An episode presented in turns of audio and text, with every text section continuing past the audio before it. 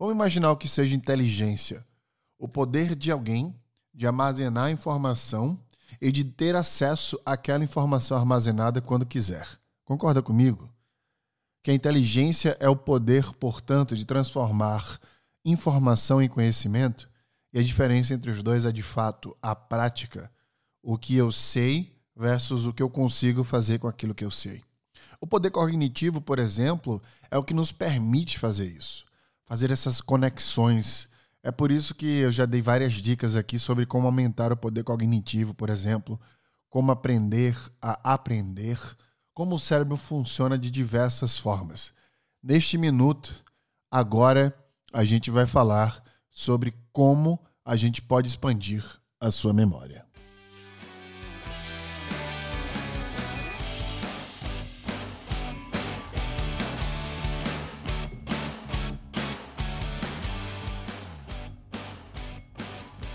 Se a gente parar para pensar sobre as pessoas mais inteligentes que a gente conhece, muito provavelmente essa pessoa tem uma memória espantosa, né? Então, para para pensar um pouco. Pega duas ou três pessoas que você admira pela inteligência e repara bem, não coincidentemente, como a memória delas é muito boa.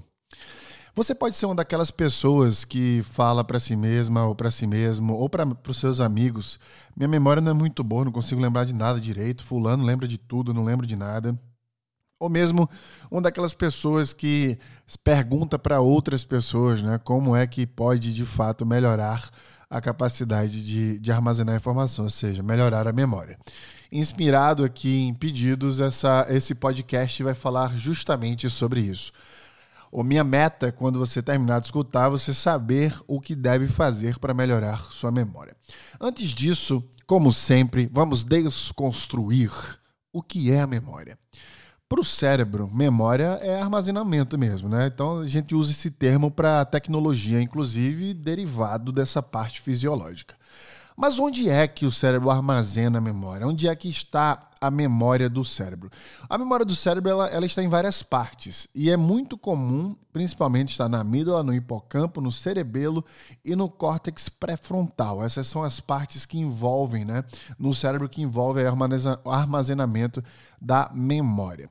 Veja, quando a gente sabe essa informação fisiológica, Fica, portanto, aí um critério de estudo sobre como a gente pode melhorar é, essas partes do cérebro. Eu já consigo conectar, por exemplo, se você lembrar, se você ouviu os outros podcasts, você já deve é, me ter ouvido falar sobre neuroplasticidade. Né?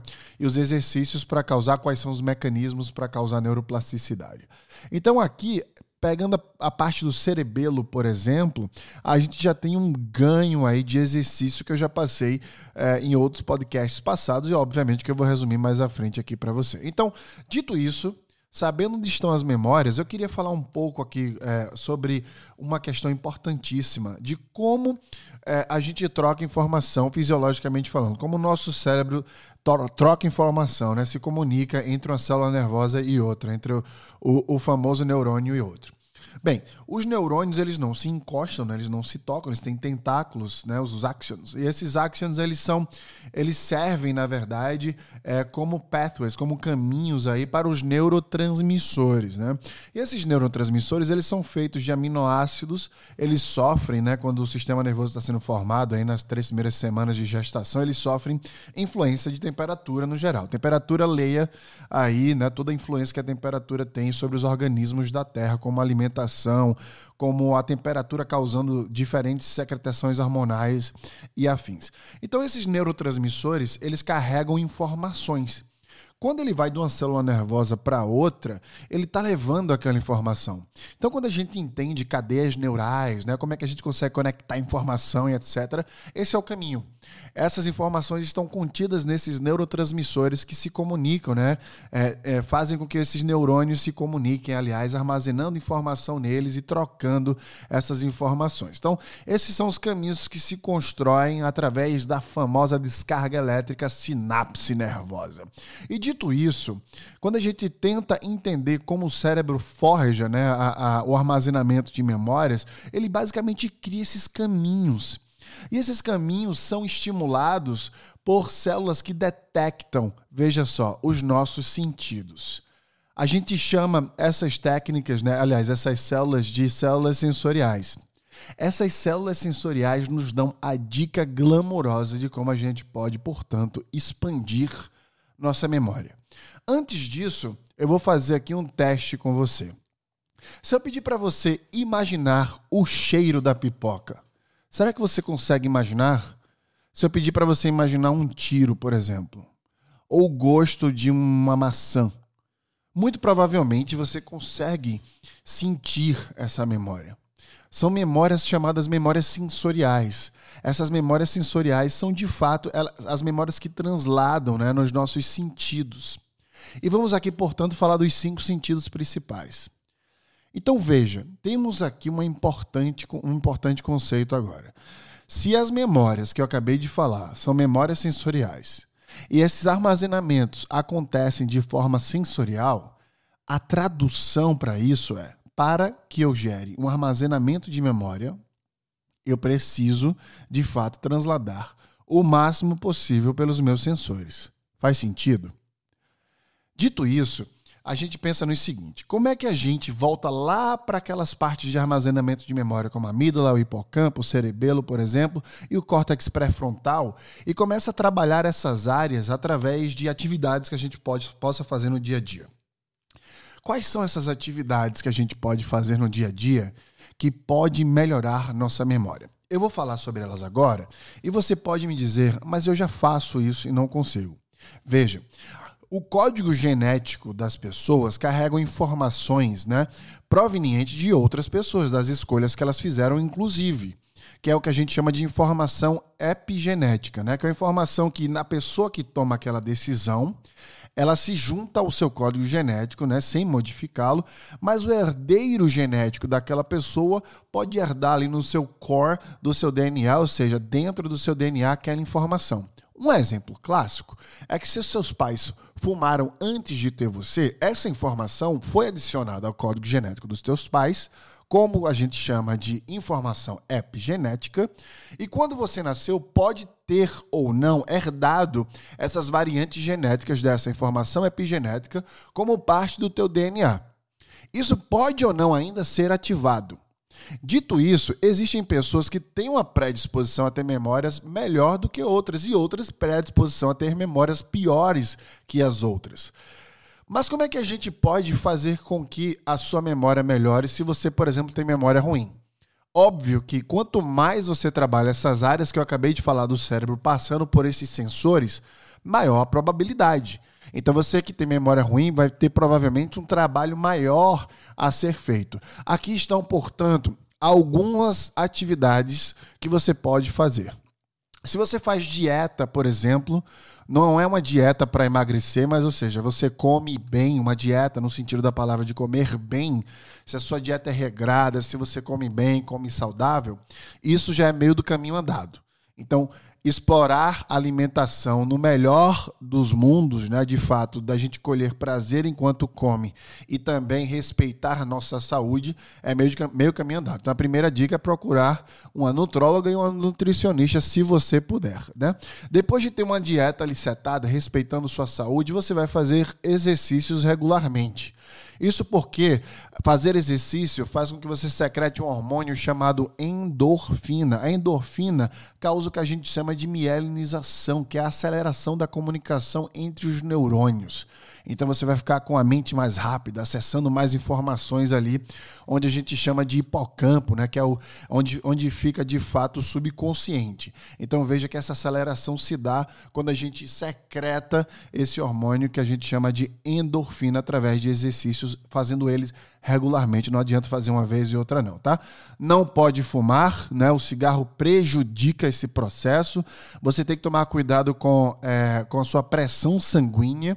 Né? Então a gente tem, ou seja, a gente de novo volta lá para a alimentação também, para o exercício.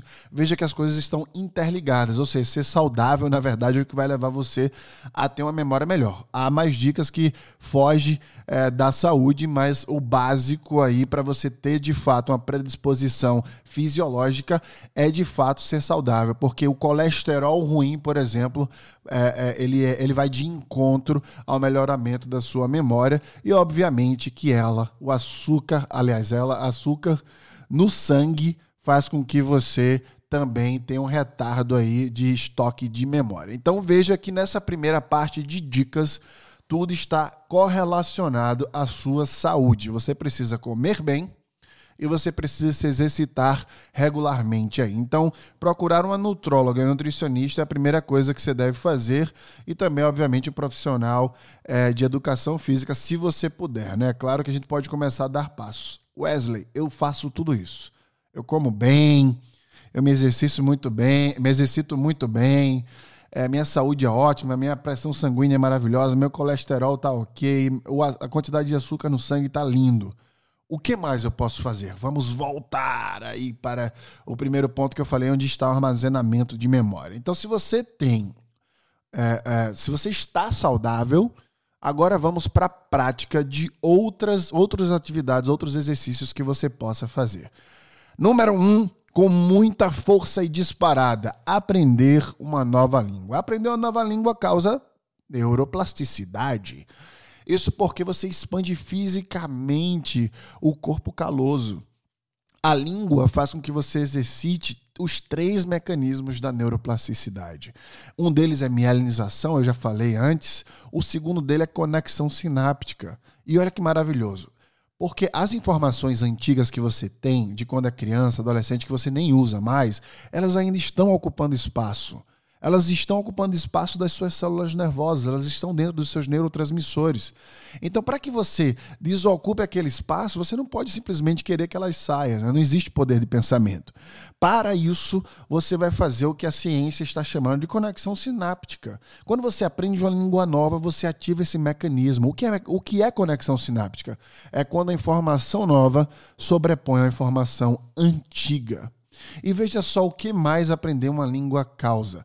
Neogênese, neurogênese. Neurogênese é a multiplicação da célula nervosa. Você vai ter agora novas células límpidas, lindas, olhando para qualquer informação que exista nova, esperando esta informação entrar para ser armazenada.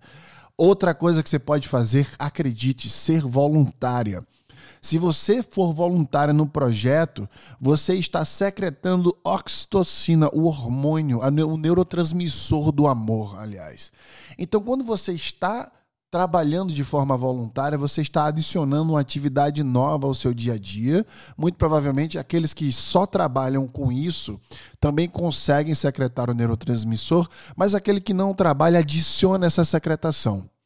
Então você agora está com uma atividade nova. Essa atividade nova faz com que você se sinta bem e ela equilibra o seu pensamento, ela traz equilíbrio. E por falar em equilíbrio, meditação é a outra atividade que você precisa fazer. O que é meditação? É a expansão da consciência.